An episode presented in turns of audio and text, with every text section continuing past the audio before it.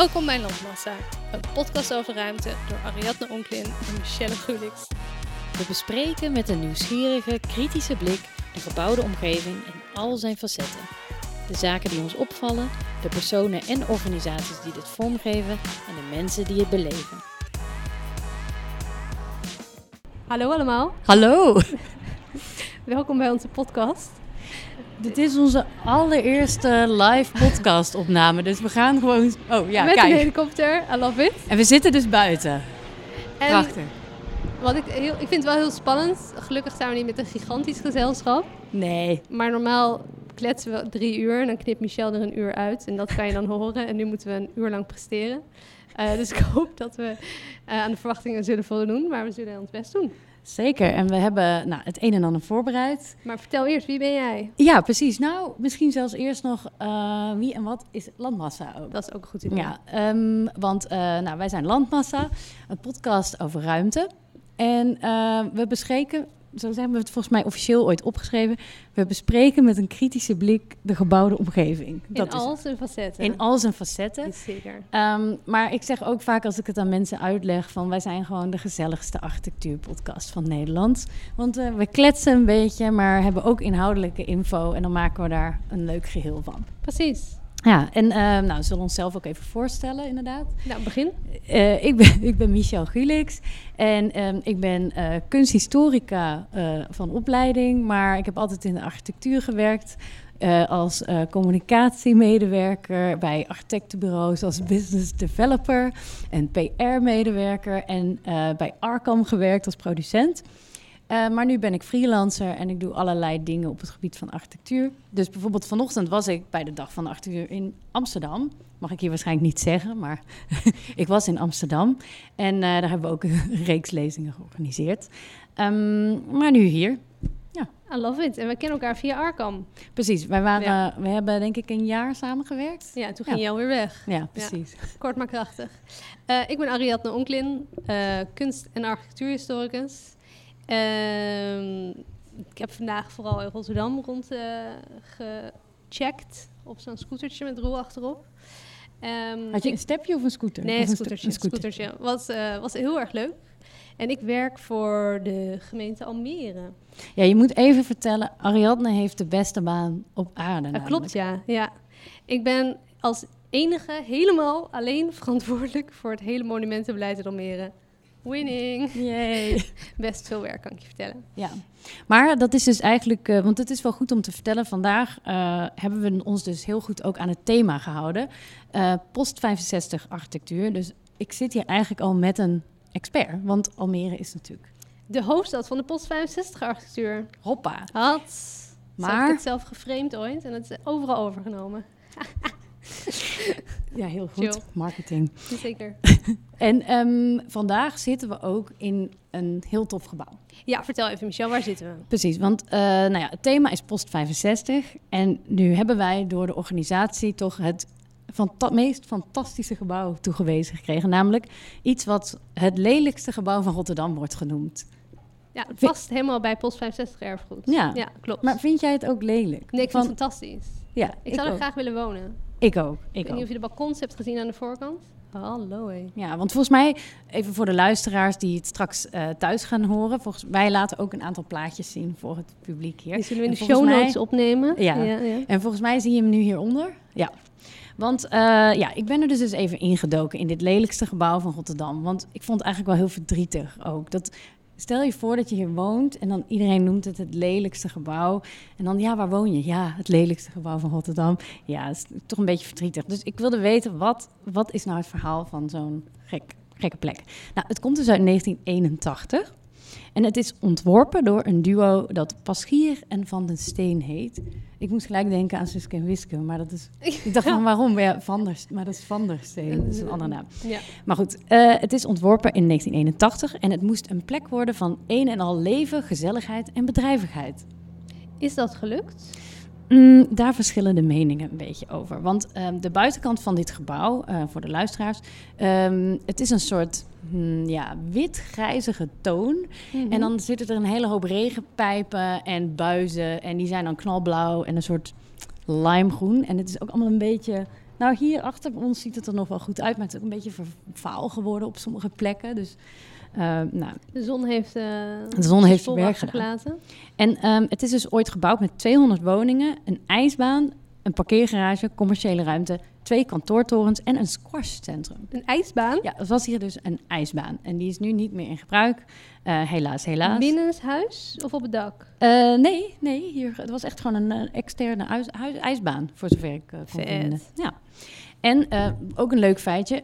Dit gebouw is een van de grootste VVE's van Rotterdam. Omdat er zoveel mensen wonen. Ja, maar met maar 200 adressen vond ik dat eigenlijk best wel weinig. Ja. Want ik dacht van die woontorens hebben vast veel meer, maar blijkbaar dus niet. Misschien zijn die appartementen allemaal veel groter in woontorens. En daarom wonen er minder mensen. Good point. En dit gebouw ziet er dus een beetje... Ja, het ziet er ook echt jaren '80 uit. Want de gevel is helemaal opgebouwd met een soort panelen. En dat noemen ze dus ook wel een punaisegevel. Een punaisegebouw. Ja. Nou ja, je snapt het wel, want er zitten inderdaad een soort punaisetjes in. En dat was echt toen in de tijd, was dit het vetste en het hipste van het hipste. Dus in reacties uit die tijd vonden mensen dit dus ook echt heel cool. Zo van de architect, ik had een leuk artikel gevonden waarin ze dus ook echt die platen gewoon goed vonden. Ze vonden het echt een kloeknieuw gebouw van Amsterdam. Maar eigenlijk doen we tegenwoordig... Of van Rotterdam. doen we niks anders, hè? Oeps. Doen we niks anders, want tegenwoordig plakken we gevels op stenen op een gevel. We doen precies hetzelfde nu, maar nu vinden we dit lelijk, dus over 20 of over 40 jaar vinden we dit dus ook weer lelijk. Of vinden we wat we nu bouwen ook weer lelijk. Vinden we die baksteenplaksels ook lelijk. Precies, juist. Zo werkt dat een beetje. Maar het ziet er best goed uit, vind ik. Onderhouden, wel oké. Ja, ik vind het ook wel oké. Maar het was dus echt in de jaren '80 gebouwd. En toen ging het er gewoon om dat er zoveel mogelijk woningen werden gebouwd in zo kort mogelijke tijd. En de architect zelf... Oeh ja, daar komen snacks aan. Lekker. Nice. Kijk, dit is een leuke opname zo. Top, thanks. Wat? Is toch beter dan die chips die we normaal thuis altijd erbij zetten. Wat is het? Wat zit er op de taco? Taco met jam. Oh, lekker. Nice. Dankjewel. Dank je. Nou, heerlijk. Nou, gezellig. En ons publiek krijgt nu ook taco's. Het is helemaal leuk winning. Helemaal winning. Oké, vertel verder. Ik heb een chipje. Ja, die platen. Lelijk, moeilijk. En achteraf dacht ik wel ook van... Best wel raar dat dit dus overal het lelijkste... de crunch van de taco gaat hier doorheen. Best wel grappig dat het dus ook overal het lelijkste gebouw van Rotterdam wordt genoemd. Want toen dacht ik ook wel van... Wie bedenkt dat eigenlijk? Wie bepaalt dat? Is er een award? Is er een prijs? Of is er een verkiezing? Geweest en die Rotterdammers is er. Niet. Oh. Ja, de website Rotterdamse Dromers had de Sloopkogel Award bedacht. En in 2019 stond dit gebouw op de 5e plek van de 10. Nou. Dus het valt eigenlijk wel mee. Zo lelijk is het ook weer niet. En wat ook wel cool is... Ik ben ook even op Funda gaan kijken. Want ik dacht, ik vind het eigenlijk best wel een leuk gebouw. Wat doen die appartementjes hier? En hoe woon je daar eigenlijk? En toen vond ik dus... ik laat nu een plaatje zien aan onze live publiek. En dan zie je eigenlijk dat je hier echt een fantastisch uitzicht hebt van je balkon als je hier woont. En ik vond ook reacties van mensen online die hier wonen, die ook zeiden van, ja, je kunt beter in een lelijk gebouw wonen met een mooi uitzicht dan andersom. Tuurlijk. Dus op zich, als je hier woont en je betaalt dus 250.000 voor 76 vierkante meter. Koop je. Ik verhuis denk ik uit Amsterdam. Ja. Oké, en verder ging ik dus een beetje kijken naar wat zit er allemaal nog meer in dit gebouw. Ariadne, vertel me. Zit een fantastische attractie in. Ja, ik zag het stiekem al toen ik net binnenkwam. Ja. Het heet Mini World Rotterdam. Nou, dit is echt de ultieme landmassa-uitstap, want het is namelijk een soort Madurodam, maar dan alleen Rotterdam. En de website is ook echt heerlijk, want ze zeggen, je ziet hier, wat je daar dus vindt in Mini World is sfeervolle en uitgestrekte polderlandschappen worden afgewisseld met de moderne en historische architectuur van ons Rotterdam in miniatuur, inclusief de grootste overdekte miniatuurhaven van Europa. Winning! Nou, dat is altijd mijn droom geweest naartoe, om dat te zien. Teamuitje. Ik dacht ook wel van, nou, als ze zitten in dit gebouw, staat dat dan ook in de maquette. Dus ik heb even gebeld met Mini World. Maar zelf zit dit gebouw er dus niet in. Dat is wel dus echt dat is wel sad. Dus ze vinden het zelf ook lelijk, Mini World. Maar goed, of ze hebben er nooit over nagedacht. Ze dachten gewoon, chille ruimte. Ja, maar ik denk dus, ik wil eigenlijk pleiten dat we dus Mini World gewoon een mailtje gaan sturen van... Doe even je eigen gebouw erin, in die maquette. Want ik vind het ook wel... Ik bedoel, kom op, je moet het maar gewoon. Maar dat heb je toch altijd bij plattegronden en zoiets in de stad... Zo van, u bent nu hier. Zo'n ding hebben ze nodig. Dat zouden ze moeten doen. Ja. En dan het groothandelsgebouw wat hiernaast staat, die staat er wel op. Maar lullig. Dit niet. Lullig. Maar daarin zie je dat de post 65-periode niet wordt gewaardeerd. Exact. En de wederopbouw dus nog wel. Zelfs een attractie die hier binnen zit, laat hem niet zien. Sukkels. Okay. Dus dat was even de aanleiding, of de inleiding. Over het Weenaarhof waar we nu zitten. En nu gaan we even post 65 voor dummies doorlopen, of niet?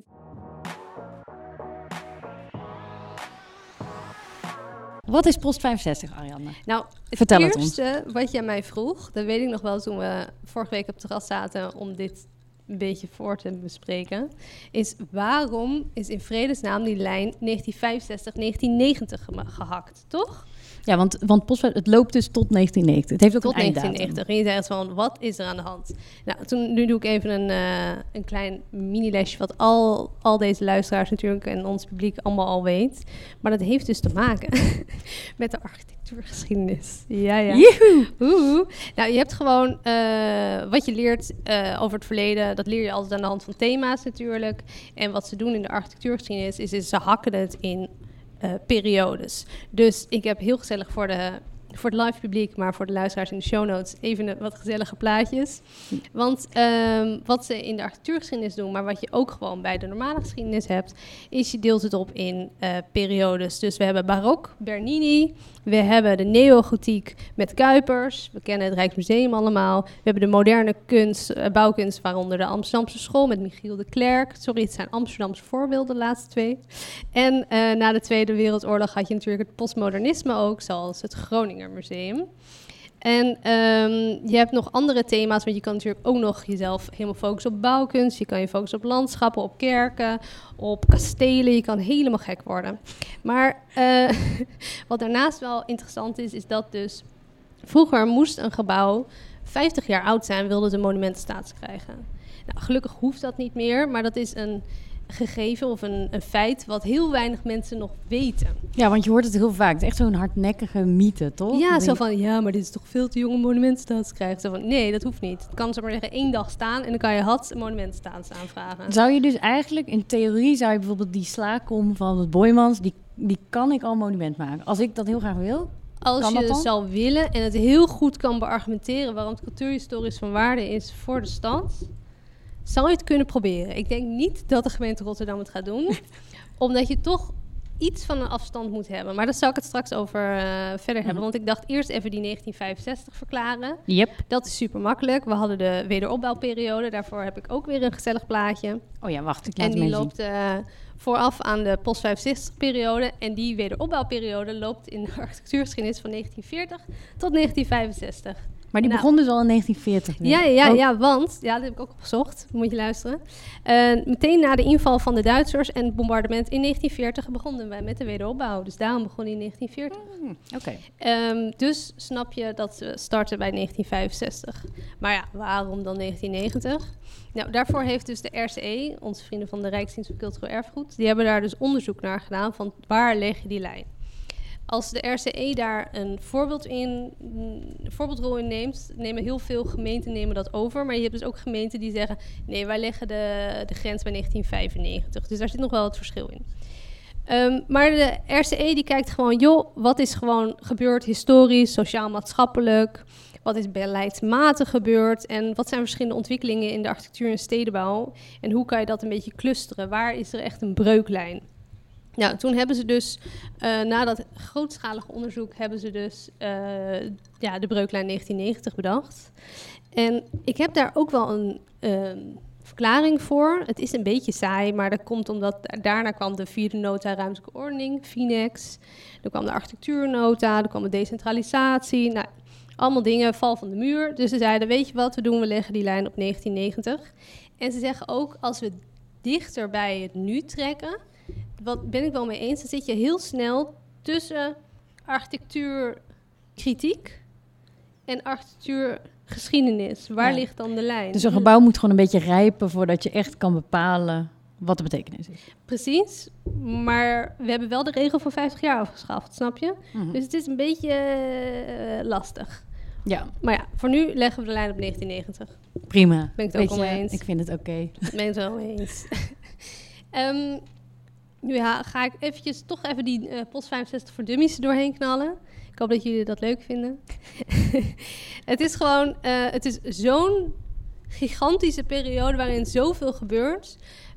Dat het gewoon, ik kan niet een staalkaart neerleggen. Maar ik kan wel wat voorbeelden geven waarin je TCT kan kan herkennen eigenlijk. Mm-hmm.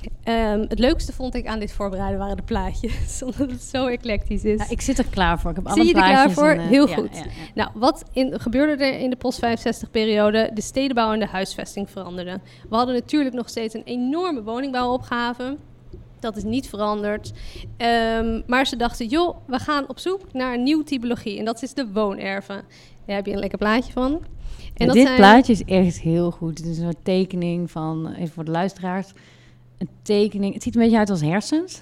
Ja, het is een bloemkool, hè? Een bloemkool, ja, het is een bloemkool. Al die dingen die zo in elkaar gaan, zo had ze. Ja, lekker. Heel chill. En je hebt daar dus, het zijn eigenlijk woonerven. En als ik even, je hebt Almere Haven. Job Sticht heeft daar natuurlijk de eerste woonerf voor ontworpen. En verder heb ik een Amsterdams voorbeeld, dat is bij Duivendrecht. Daar heb je ook aardig wat woonwijken. Maar jij gaat je straks over Rotterdam buigen, dus maak je geen zorgen. Rotterdam komt ook nog langs. Nou, dan heb je ook nog allemaal grote uitbreidingswijken, overloopgebieden. En wat interessant is dat ze ook weer de focus legden op de herwaardering van de historische stad. Je had... Natuurlijk, na de oorlog waren er heel veel dingen verdwenen. En was bijvoorbeeld de Amsterdamse binnenstad redelijk verwaarloosd. En toen dachten ze, joh, laten we op een gegeven moment die Oostlijn, metrolijn aan gaan leggen. En de Nieuwmarktbuurt moest daarvoor helemaal op de schop. En zoals je ziet op de afbeelding zie je een leuk historisch centrum van de stad. En er is een enorm gat in geslagen omdat daar een gat gegraven moet worden voor de metrolijn. Dat gaf enorm veel verzet, wat ik wel snap. Omdat je gewoon een heel deel van je stad afbreekt voor een andere functie. Ja. En daarna werd er weer nieuw opgebouwd. Maar dat is op zich wel, want het was natuurlijk allemaal in heel slechte staat, toch? Het was wel van... Ja, dus de tijd van de krakers en dat soort dingen. Dat is deze periode. En die hebben zich op een gegeven moment zo verzet. Want natuurlijk de Jordaan, die moest ook gesloopt worden. En door dat verzet ontstond er een herwaardering van de historische stad. En zijn mensen het gaan opknappen. Dus dat is ook kenmerkend van de post-65-periode. Dus niet alleen maar nieuw bouwen, maar dus ook het herwaarderen van het oude. En vooral ook dat kleinschalige, toch? Dus dat het niet meer van die grote modernistische blokken waren, maar meer... Oké, wacht. Ja. Ik moet gewoon luisteren. Wacht maar af. Want ook de architectuur veranderde inderdaad, waar we het over hadden. Ik heb heerlijke plaatjes, want de speelsheid kwam op. Oké. Daarvoor hebben we bijvoorbeeld de experimentele paalwoningen van Piet Blom. Ik heb even een plaatje uit Helmond, maar we hebben ze natuurlijk ook in Rotterdam. Maar maak je geen zorgen, Michelle heeft namelijk het plaatje uit Rotterdam. Geen zorgen. Geen dubbelingen. Ze komen nog een keer terug. En we hebben de bolwoningen in Den Bosch. Ja, deze dingen zijn zo cool. Deze zijn amazing. Echt heel leuk. Daar wil je toch in wonen, Mich? Ja, ik wel. Ik ook, met zo'n terrasje voor de deur. Moet je wel naar Den Bosch verhuizen. Best wel oké, Stan. Best wel oké. Brabant, hè? Brabant. Ja, oké. Nou, en je hebt natuurlijk ook een Nederlandse reactie op het modernisme. En dat is Herman Hertzberger, bijvoorbeeld met zijn Centraal Beheer in Apeldoorn. Ik heb een interieurfoto toegevoegd, omdat ik het zo kenmerkend vind voor deze periode. Ja. Hoe dit interieur eruit ziet. Je hebt in Lelystad, in Almere, ik denk identieke architectuur die je kan terugvinden. Het is geweldig. Nou, en als reactie op op het modernisme komt er ook een waardering voor geometrische vormen. En organische architectuur, die komt helemaal op. En daarvoor heb je het zandkasteel in Zuidoost. En wat natuurlijk ook interessant is dat het brutalisme opkomt. Genieten. En ik heb daarvoor een plaatje van de beurs in Almere toegevoegd. RIP de beurs, hij is gesloopt. Ik heb me erg mijn best voor gedaan om te behouden, maar hij is helaas gesloopt. Maar je hebt natuurlijk ook de TU Delft, de oude lade, die is ook helemaal nog van beton. En ik heb vandaag ook een brutalistische parel in Rotterdam bezocht, maar daarover straks meer. Maar daaraan kan je het dus ook herkennen. En daarnaast komen er allemaal nieuwe stadhuizen, er komen provinciehuizen, er komt een bouwmarkt, die komt ook helemaal... maar een bouwmarkt als in de praxis? De praxis, dan moet je zeggen, dat soort heerlijke winkelcentra komen op. Oh, dat komt allemaal op. En omdat er ook, zullen we zeggen, op een gegeven moment heb je in 1979 een economische crisis. En neemt, zullen we zeggen, de schraalheid in de architectuur weer een beetje toe. En dus focussen de architecten van toen zich op prijsvragen.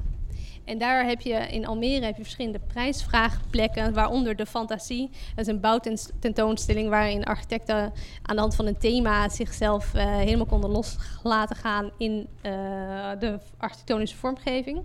Het was tijdelijk bedoeld, maar het staat er allemaal nog. Het is allemaal super interessant. Dit is het eerste gebouw van Bente Krauw. En ik ken een collega die woont daarin. Echt? Ja, fucking chill.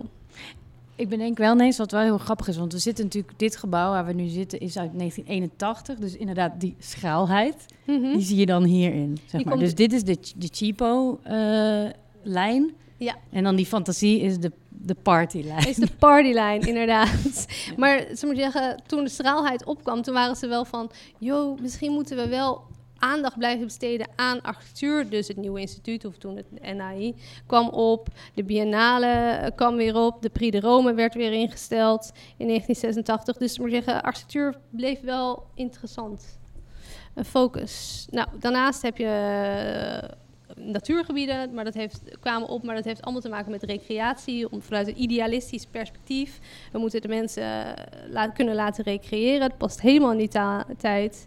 En verder, en dan ben ik bijna klaar hoor, heb je campussen die opkomen, omdat dit is een foto van Uilensteden. En dat is omdat iedereen kon gaan studeren. Dus je was niet meer afhankelijk van het inkomen van je ouders. Dus al die sociaal-maatschappelijke ontwikkelingen hebben dus een invloed op architectuur uit die tijd. Het zijn heerlijke woningen trouwens in Uilensteden. Een vriendin van mij heeft daar gewoond. En daarnaast heb je dus de winkelcentra, meubelboulevards. Daarvoor heb ik een topper toegevoegd. Oh, dit is Doemeren. Ja, wat? Doemeren. In Almere? Almere buiten. Doemeren. Doemeren, wat kloten. Het zijn allemaal winkels waar je daar nou iets mee gaat doen, denk ik. Dus de Praxis zitten, de Hornbach en dat soort shit. Maar zijn die tenten permanent? Ja, die zijn permanent. Een foto met een soort tenten. Ja, die zijn permanent en die zijn in meervoud aanwezig. Wauw. Ja, kunnen we hier een keer heen? Ja, maar je wordt wel een beetje depressief als je er naartoe gaat. Okay. Want het onderhoud is niet perfect. Maar dat is natuurlijk ook het probleem van Post 65 erfgoed. En je hebt Land Art. Dat is ook helemaal kenmerkend uit die tijd. Daarvan kan je ook naar Flevoland. Jeetje, ik lijkt wel een promotieplaatje op Flevoland te geven. Ja, dit is wel ernstig. Maar waaraan kan je het herkennen? Nu moet jij even het gewoon doorklikken en dan heb je gewoon wat voorbeelden. Dit is Zoetermeer. Hoe heerlijk is dit hout? Het is toch geweldig? Het is een soort combinatie van een soort Nederlandse baksteen en dan daarbovenop een opbouw, een soort jodelopbouw. Ja, het heeft iets een soort Oostenrijks, maar toch ook een soort van kasteellook. Ik moet hier denken aan dat ene buurtje hier in Rotterdam. Die komt zo ook nog voorbij. Oh maar, ja, helemaal chill.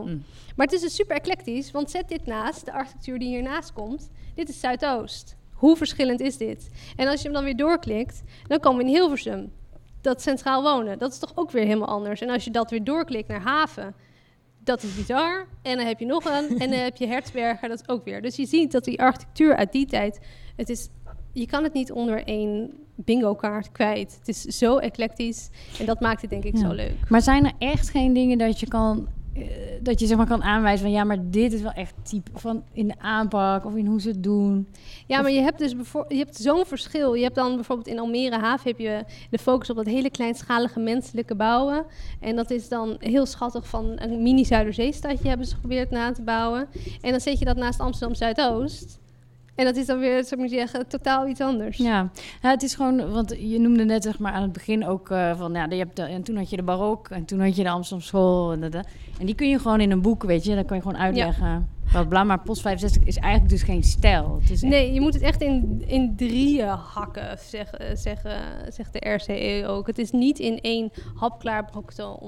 Okay. Het is groei, het is... Individualisme staat centraal. Het heeft van alles. Ja, dat dacht ik wel. Want het is echt de mens centraal, toch? Of het is weer op een menselijke maat. Misschien is dat het wel. Ja, maar is dit een menselijke maat? Ja, ook weer niet. Nee, zie je? Nou, maar wel dat het een soort... Want je hebt in Almere Haven gaan ze niet verder dan 2 hoog. En dat is dan weer zeggen de menselijke maat. Ja. En dit is, ik weet niet hoe hoog. Het is dus eigenlijk best wel heel verwarrend allemaal. Het is allemaal heel verwarrend en dat maakt hem ook zo moeilijk. Ja. Dat is ook het probleem, denk ik, van post 65 architectuur. Omdat het niet helemaal wordt gewaardeerd. Omdat er is nog geen schaarste aan op nationaal niveau. En de RCE, daar moest ik ook een oproep van doen van Anita Blom, de vrouw van de RCE, die helemaal de vrouw van post 65 erfgoed is. Die zei, doe een oproep in je podcast, please, voor geld. Aan de staatssecretaris. Want op nationaal niveau wordt er nog niet echt gewaardeerd. Wij doen allemaal als gemeente allemaal hartstikke ons best om het erfgoed toch in het zonnetje te zetten. Maar zolang je niet een grote leider heeft die een soort van koers vaart, ben je toch wel heel erg klein. Ja, en er is wel heel veel geld nodig, toch? Want ook als je dit soort gebouwen uit die periode, ik denk dat iedereen het wel nu een beetje in kaart heeft, die zien er ook altijd een beetje smoezelig uit. Ja, en dat is dus het probleem. Met al die panelen. Precies, en de steden worden nu... We hebben een woningnood, dus steden worden verdicht en er wordt gesloopt en genieuwbouwd. En daarin trekt dat post 65 erfgoed altijd aan het kortste strootje, heb ik het gevoel. En dat is ook omdat die herinneringen vaak nog levend zijn aan die gebouwen. Dat mensen denken, oh ja, maar het is toch niet boeiend, want ik ken het nog. En het is niet alsof een 17e eeuw schachtenpadje, wat je denkt van, oh, dat is heel bijzonder, dit is heel oud. Nee, mensen weten nog ook, dat gebouwd werd in de jaren 80. Precies, ja. Dus dat maakt het... En interessant, die herinnering levert, maar ook best wel moeilijk. En daarnaast wordt het dus heel vaak als lelijk gezien. Maar dat heeft ook mee te maken omdat het wordt verwaarloosd. Het materiaal heeft gewoon wat liefde nodig. Dus ik zeg altijd maar, vergelijk het met een badkamer uit de jaren 70. Die wil je niet hebben. Die sloop je het liefste uit. Wel voor een inloopdouche en een fancy bad. Maar eigenlijk is het wel zonde als we ze allemaal wegslopen. Want dan hebben we straks geen voorbeeld meer. Ja. Dus dat was eigenlijk... Dus, nou, eigenlijk besef van waarde moet groeien. En please, staatssecretaris. Hoe heet ze ook weer? Ja, onze vriendin, de staatssecretaris. We hebben het helemaal over gehad. Nou ja, geef ons geld. Dat was eigenlijk het toog. Geef geld. Ik heb nog even een tip voor de luisteraars. Wil je weten hoe het is om op te groeien in de post 65 tijd? Met die idealen en niet werkende stedenbouw, planning en dat soort dingen. Lees het boek van Lelystad van Joris van Kasteren. Het is amazing. En dat kan je dan ook weer eigenlijk op alles van toepassing eigenlijk leggen.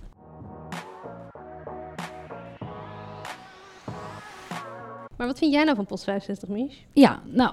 Ik neem een hap van het grappige is dus dat wij allebei best wel een grappige link hebben met dat post 65 erfgoed. Een persoonlijke link. Dus ook van waar we hebben gewoond of wat we... bij jou natuurlijk je werk. Mm-hmm. Ondertussen eet Ariadne naast me een taco. Vet leuker. Even voor de luisteraar. Want ik heb namelijk een tijdje in een heel bijzonder post 65 gebouw gewoond, zelfs. Dus daar ga ik jullie even wat over vertellen. Ik laat nu een afbeelding zien van een soort heel breed bruin gebouw. Het is vooral heel bruin, een beetje uitgestrekt. En dit is dus een klooster. En dit is het klooster van Buitenplaats Dorenburgh in Maarsen. En ik werkte voor die organisatie die daar... die dat nu beheert en aan het herbestemmen is. En toen was ik mijn huis aan het verbouwen. En toen zeiden ze, ja, je mag ook wel even wonen als je wil. En dit gebouw is heel bijzonder. Want het is echt een heel gek gebouw. Het is gebouwd in 1964. En het is een ontwerp van architect Jan de Jong.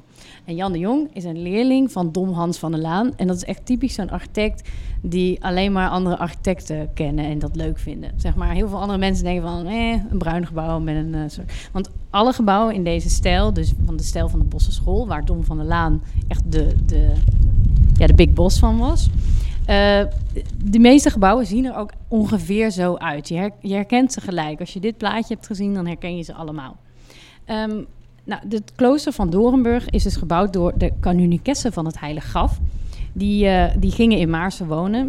Die woonden er al een tijd. En daar is één soort heel oud hoofdhuis waar ze dan klooster hielden. Hoe noem je dat? In het klooster zaten. En in die post-65-periode...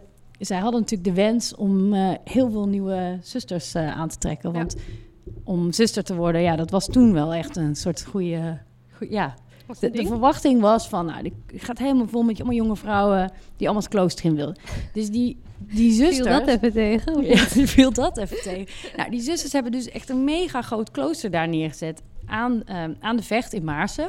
Dus die zijn helemaal omringd door allemaal van die slagroomtaartige, mooie villa's. Fancy. En daar staat dit gekke ding dus tussen. Nou, het is dus gebouwd voor heel veel mensen, maar toen het werd overgenomen in ongeveer 2016... toen woonden er nog maar 5 van die zusters. En dat is dus best wel verdrietig. Dan woon je dus met z'n 5 in zo'n mega groot gebouw. Vooral een beetje eng 's nachts. Precies, want het is een donker ding. Het is een donker ding, want de architectuur dus van die Bossche school...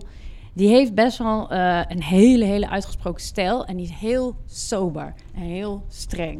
Want alles is opgebouwd aan de hand van het plastische getal... wat een soort doorvertaling is van de gulden snede. Nou ja, het gaat er dus om... daar kun je een heel essay over schrijven. Maar het gaat erom dat het eigenlijk op de verhoudingen van de mens is gebouwd. Maar dat komt er dan uiteindelijk op neer... dat het vooral heel veel rechte lijnen zijn... en dat de muren extreem dik zijn... omdat dat dan in verhouding staat tot de hoogte van de muur... Maar het leuke aan Dorenburgh is dat daar dus ook al een meubilair is ontworpen door de architect zelf. En dat is er dus ook nog. Mm-hmm.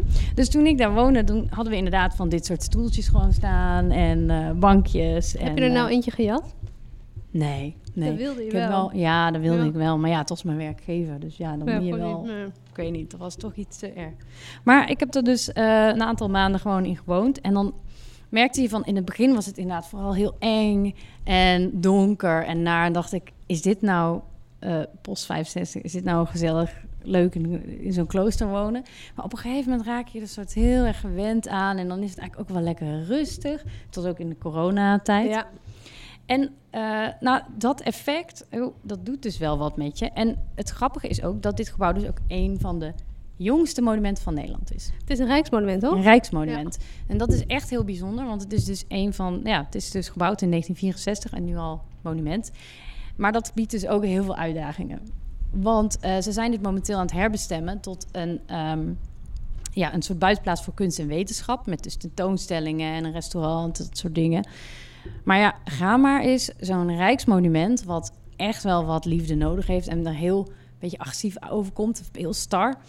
Ja, dat wil je natuurlijk wat gezelliger maken. Maar dat mag dus niet zomaar.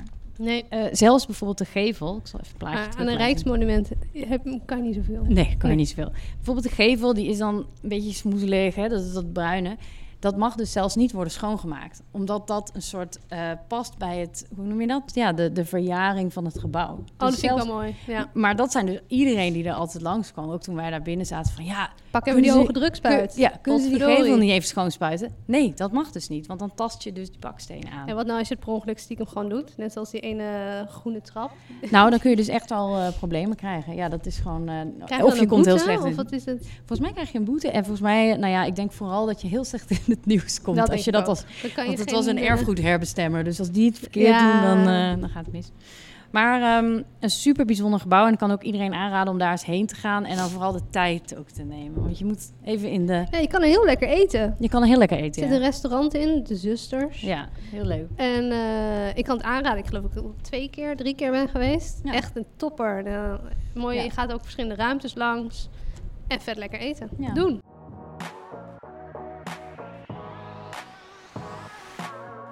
Mijn link met... mijn link is veel korter. Jouw verhaal is heel uitgebreid, maar dat maakt niet uit. Mijn link... Ik werk voor Almere, dus dat is makkelijk. En de RCE, die heeft dus geen geld. Dus toen heb ik zelf subsidie aangevraagd bij de provincie Flevoland. En onderzoek gedaan naar hoe waardeer je het post 65 erfgoed. En hoe gaan we daar de inwoner een rol in geven. En waarom is dat dan belangrijk? Waarom moet je de inwoner daar een rol in geven? 2 redenen. De eerste is omdat die herinnering nog levend is. Dus dat kan interessante toevoeging laag zijn aan de waardering van een gebouw. En de tweede is, we leven in een tijd waarin participatie verplicht wordt, wettelijk gezien ook, in de omgevingswet. Dus je moet iets met de inwoner.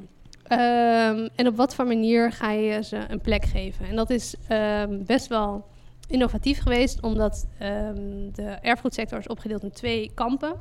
De ene die zegt, nee, ik ben de expert, ik bepaal het.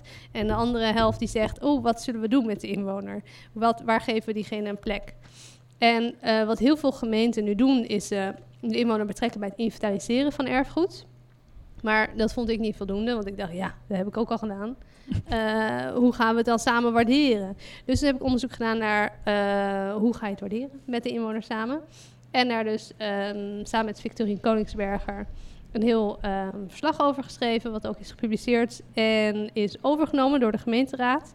Dus vanaf nu af aan hebben we een verplichting dat we met de inwoners samen het erfgoed waarderen door middel van de identiteits- en belevingswaarden, waar alleen door middel van participatie antwoord op gegeven kan worden. En hoe kijken vanuit jouw onderzoek, hè, van hoe kijken die Almeerders nou tegen hun eigen stad aan, die inderdaad door de meeste mensen best super wel lelijk wordt gevonden. Maar nee, zij zijn dus super positief. Super positief. En er is natuurlijk nu ook een generatie geboren getogen Almeerders. En die zijn echt van, wat doet iedereen moeilijk? Almere is gewoon de bom. Wat ik wel met ze eens ben. Dat is de meest interessante stad ever. Ja. Naast Rotterdam natuurlijk. En nee, ik vond het echt heel interessant. En dus heb ik aan de hand van dat onderzoek ook een beleidsnota kunnen schrijven. En nu hebben we als stad, ik geloof als eerste stad in Nederland, beleid hoe om te gaan met post 65 erfgoed. En nu ga ik het stapsgewijs monumentenstatus geven. En heb je al, je hebt één status? Twee. Inmiddels ook twee monumenten in Almere. Nou, en eentje heeft een Rotterdamse link, want die weet ik. Ja, het eerste gebouw van Rem Koolhaas staat in Almere. Dat heeft de monumentenstatus gekregen. Dat wilden ze slopen. Moest een flat van 6 etages voor terugkomen. En toen was ik echt van, hallo, het is eerst Rem Koolhaas, misschien moeten we dat niet doen. Het is wel een soort gek knalblauw politiebureautje. Het is amazing. Het is form follows function. Het is echt geweldig. Het is nu gewoon enorm verwaarloosd, maar het idee is echt top. Dus dat is een monument. En ik heb sinds 3 weken hebben we een seintoren. Wel een heel schattig gebouwtje. Het is oud gebouw, een van de oudste gebouwen van Almere, want het komt uit de jaren 50. Toen was Almere er nog niet. Nee. Want die hebben we ooit gekregen van een Hanse stand.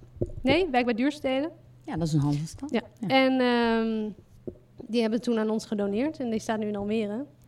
En dat is echt een super schattig, architectonisch interessant gebouw. Heel leuk. Leuk, hè? Ja. Hé, maar Mich. Yes. We zitten nu in Rotterdam, hè? Oh ja? Ik heb net allemaal andere voorbeelden laten zien van post 65 erfgoed. En besproken. Ja. Maar ja, we ontkomen natuurlijk niet aan Rotterdam. Yes. Hoe zit post 65 erfgoed in Rotterdam in elkaar? Ja, want het grappige is dat Rotterdam is echt zo de wederopbouwstad. Hè? Dat ja. Van Rotterdam was natuurlijk, nou ja, helemaal ja, platgebombardeerd. Ja. Dus toen is er heel veel gebouwd in die eerste periode. Maar eigenlijk daarna dus ook heel erg veel. Want bijvoorbeeld, nog een voorbeeldje, 15% van de Rotterdamse woningbouw stamt uit deze tijd. Wat neerkomt op zo'n 40.000 woningen. What? Dus dat is echt best wel veel. En dat erfgoed maakt inmiddels is gewoon heel bepalend geweest voor hoe Rotterdam eruit ziet. En nou ja, maakt gewoon een groot deel uit van de skyline. En ja. Nou ja, bijvoorbeeld kijk waar we nu zitten. Dit is echt een mega groot gebouw, een soort kolos. Dat is allemaal gewoon post 65. En het geweldige online. Je hebt dus een initiatief dat ik vond, R70. En die hebben een heel onderzoek gedaan naar Rotterdamse architectuur uit de periode 1974 tot 1984. En daarin hebben ze echt een geweldig top 10 lijstje gemaakt van de top 10 post 65 woningbouwprojecten in Rotterdam. Nou, dus ik dacht, kom maar even door. Daar wat highlights. Want gaan we even punten scoren misschien is dit wel een leuke om aan het publiek te vragen. Wat denken jullie dat er in ieder geval in die top 10 staat? Ik ben wel benieuwd. Roep het. De Hofdijk, ja. En kubuswoningen?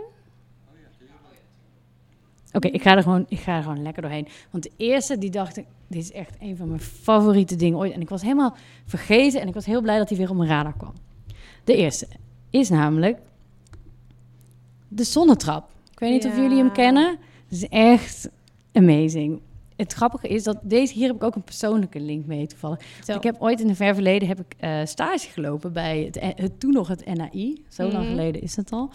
En toen mocht ik gewoon een heel onderzoek doen naar het duo van architecten die dit heeft ontworpen. En dat zijn de Hartsuikers. Dat is Enrico Hartsuiker en Lucia Hartsuiker-Curiel.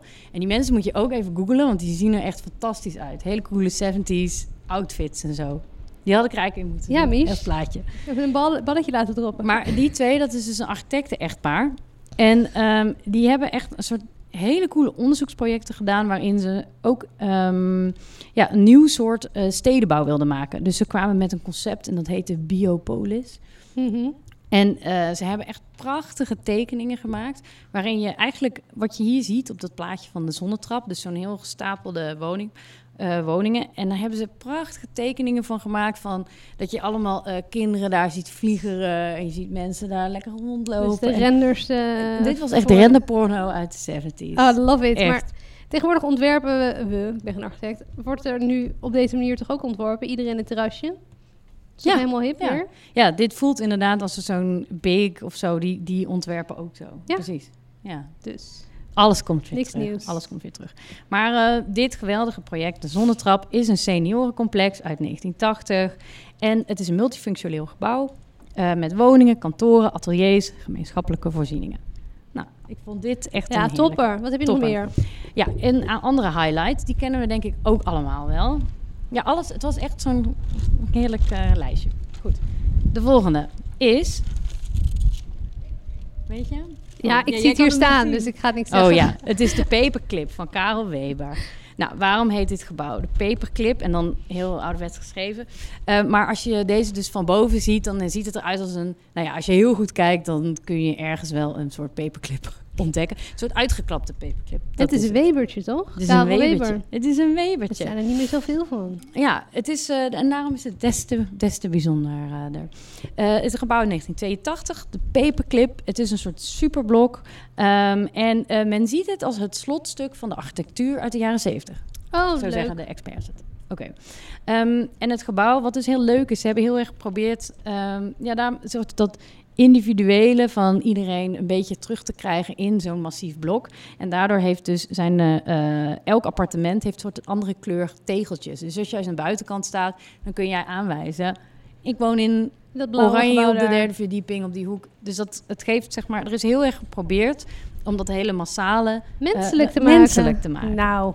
Maar dat vind ik dus wel een soort post-65 ding. Ja. Ik weet niet of het hier gelukt is, maar... Ik denk het wel, want iedereen heeft een heerlijke buitenruimte, toch? Ja. Yes. Maar een hele leuke. En nu komt het gebouw, of het complex wat iedereen natuurlijk ook al weet, is... Oké, wist jij hoe dit project eigenlijk officieel heet? Nee, vertel. Het Blaakse Bos. Oh, ja. Ja. Nou ja, dat wist ik niet. Vond ik ook wel geinig. Er zit het potlood erachter. Maar dit zijn dus inderdaad die kubuswoningen. En die potlood is leuk. Ja, dat vind ik leuk. Zo'n waterijsje. Heerlijke woningen opkopen via Funda, zag ik. Oh ja? Ja, daar wil je ook wonen. Nou, die locatie is ook heel goed natuurlijk. Maar daar heeft Piet Blom in 1978 een ontwerp gemaakt. En het is inderdaad een doorvertaling van Helmond, die je al eerder liet zien. OG. En het idee is dus ook dat je bedrijfsruimtes en publieke ruimte onder die dingen hebt. En boven woon je. En dit zijn ook heerlijke dingen om op Funda te bekijken. Want inderdaad, die kamers daarboven, dan denk je van geen IKEA-meubel past daarin. Nee. Het is allemaal maatwerk. Maar toch, dit zou ook wel een droom zijn om hierin te wonen. Ben je wel eens daar in het Schaakstukken-museum geweest? Ik was geïnspireerd, want hier staat een schaakstuk. Waar is het? Een aanradertje. Ja, ineens zo'n kubus. Echt? Ja, het is hilarisch. Moet je een keertje doen tijdens een museumnacht. Want er zit dit weekend is, geloof ik. Oh, want er zit wel een... vanavond, toch? Ja. Nee. Niet? Oh. Nee, het is Nacht van de Architectuur. Oh, Nacht van de Architectuur. Jongens, bezoek allemaal de Nacht van de Architectuur. Nog eventjes terugwerkende kracht, tijdreizen. Heb je nog een voorbeeldje? Ja, ik heb er nog... Oké, ik heb de laatste. En dit was ook zo eentje. Daar liep ik laatst in Rotterdam en dacht ik... Oh, hier zou... Ja, weet je, ik wil gewoon in post 65 wonen. Dat is eigenlijk de conclusie. Het volgende project is deze. En ik denk dat ook iedereen in Rotterdam weet deze wilt vinden. Midden in het centrum. De Jacobsplaats heet het. Het is van de architect Hoogstad. Ja. Volgens mij is dat ook van Hector Hoogstad. Dat zal wel de oprichter zijn. Dat is zo'n bureau. Dat lukt wel, toch? Ja, dat moet wel.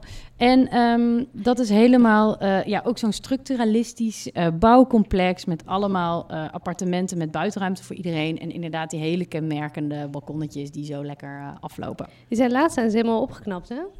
Zijn ze goed in de verf gezet. Het heel ziet er mooi echt goed uit. Nee, het is echt een leuk... Is het Jan Hoogstad? Is het Jan Hoogstad? Ja? Nou, Jan. Top. Onze Jan heeft het goed gedaan. Daar gaan we straks ook nog over hebben. Oh, als knaller aan het einde. Ja, en verder wilde ik nog een paar leuke dingen toevoegen. Want dit waren natuurlijk allemaal woongebouwen. Maar er is nog veel, echt Rotterdam is zoveel leuks gebouwd in die periode. Ik denk dat we gaan verhuizen, Mich. Ja. Deze. Ja, topper. Dit sowieso. Dit is dus de bibliotheek van Rotterdam. En vooral uit de... Ik moet wel zeggen, vanuit de lucht ziet hij er eigenlijk wel veel leuker uit dan op de grond. Maar goed, het is nog steeds een heel cool gebouw. Deze is van Bakema. Nou, heerlijk. Dat is wel echt een Rotterdamse icoon ook. En toen dit werd geopend, kreeg dus heel veel kritiek, omdat het een soort rip-off zou zijn van Pompidou. Ja. Wat je ook wel een beetje iets bij kan voorstellen. Maar ik was vandaag op het dak van het nieuwe instituut. Daar staan ook alle installaties op het dak, hoor. Ja, overal bijna volgens mij. Ja, maar dat... Maar hier, ik vond het wel grappig, want dit Weenaarhof heeft ook inderdaad zo met zo'n knalkleur, dat ze de regenpijpen en zo in zo'n knalkleur doen. En al die installaties. Dus volgens mij, de invloed van Centre Pompidou, of al die architecten hadden dezelfde ideeën Palet. In die tijd. Om gewoon de gevel heel saai te maken, maar dan gooi je er een kleurtje in en dan ja, vet gezellig. Ja.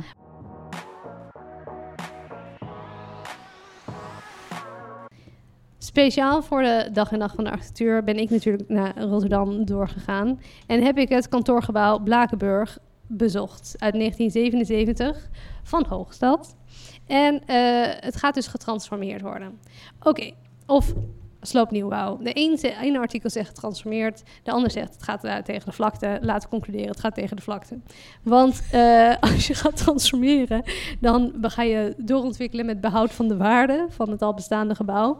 Ik kan je zeggen, dat gaat niet gebeuren. Ik heb straks een plaatje voor je. Dan kunnen we even vergelijken. Het is nou ja, ik zeg niet verschrikkelijk. Het is verschrikkelijk. Vooral omdat ze maar zeggen, nieuwbouw niet echt spectaculair is. Het is gewoon een eenheidsworst vergeleken de omgeving. En dan ga ik nu, heb ik geen vrienden gemaakt met u in het studio. Maar als je kijkt naar dit gebouw, Michelle, omschrijf, wat zie je? Je ziet beton. Ja, het is beton en het is echt zo'n brutalistisch ding. Het is bruin. Het is heel gesloten wel. Is dat zo? Want dat zei dus, we hadden een rondleiding en dat zei die rondleider ook. Het is een heel gesloten gevel, heel gesloten gebouw. En toen keek ik naar de overkant. Daar zat ook een kantoorgebouw wat niet zo oud is. En dat is eigenlijk net zo gesloten als dit gebouw. Oké. Dus ik was het er niet mee eens. Ja, klopt. Het heeft wel heel veel ramen, maar het voelt toch een beetje... Ja. Het is vooral heel bruin. Het is een bruine kolos. Het is heel bruin. Ja, daar ben ik wel met je eens. Deze architect, misschien is het wel interessant in zijn oeuvre. Het is een vroeg werk in zijn oeuvre. Dus wellicht was het om die reden misschien waardevol geweest. En verder, als je kijkt, is het moet je architectuur waarderen. Natuurlijk, als de monumentstatus wordt architectonisch, cultuurhistorisch, naar de ensemble kijken en dergelijke. En als je nu naar het gebouw kijkt, dan denk je, oké, brutalistisch, beton, verticale geleding in de gevel, opmerkelijke raampartijen en een opgetilde plint die eigenlijk uitsteekt over de weg waar je onderdoor fietst. Ja, dat is niet zo chill, toch? Of weet ik niet. Oké. Ik vond het niet storend. Ik vind het namelijk wel een vet gebouw, maar ik heb een zwak hart voor brutalisme. Dat heeft, zullen we zeggen, Rotterdam niet. Want als je kijkt naar wat ze ervoor in de plaats gaan zetten, dat is het volgende plaatje. Moeten we een tromgeroffel doen? Toen was ik heel verdrietig. Ja, het is gewoon, ja, dat weten alle mensen hier natuurlijk al. Dit is The One, ontworpen door UN Studio. Het is echt, ik vind het triest, het wordt enorm. Ik vind het niet vol inspiratie. Het is gewoon... En ze hebben aan de bovenkant een soort zonnetrapje erin verwerkt. Ja, precies. En dat worden de penthouses. Ik was er dus vandaag. Ik kreeg een rondleiding. En het was eigenlijk de laatste mogelijkheid om het gebouw te zien. Dus ik heb eventjes afscheid genomen alvast.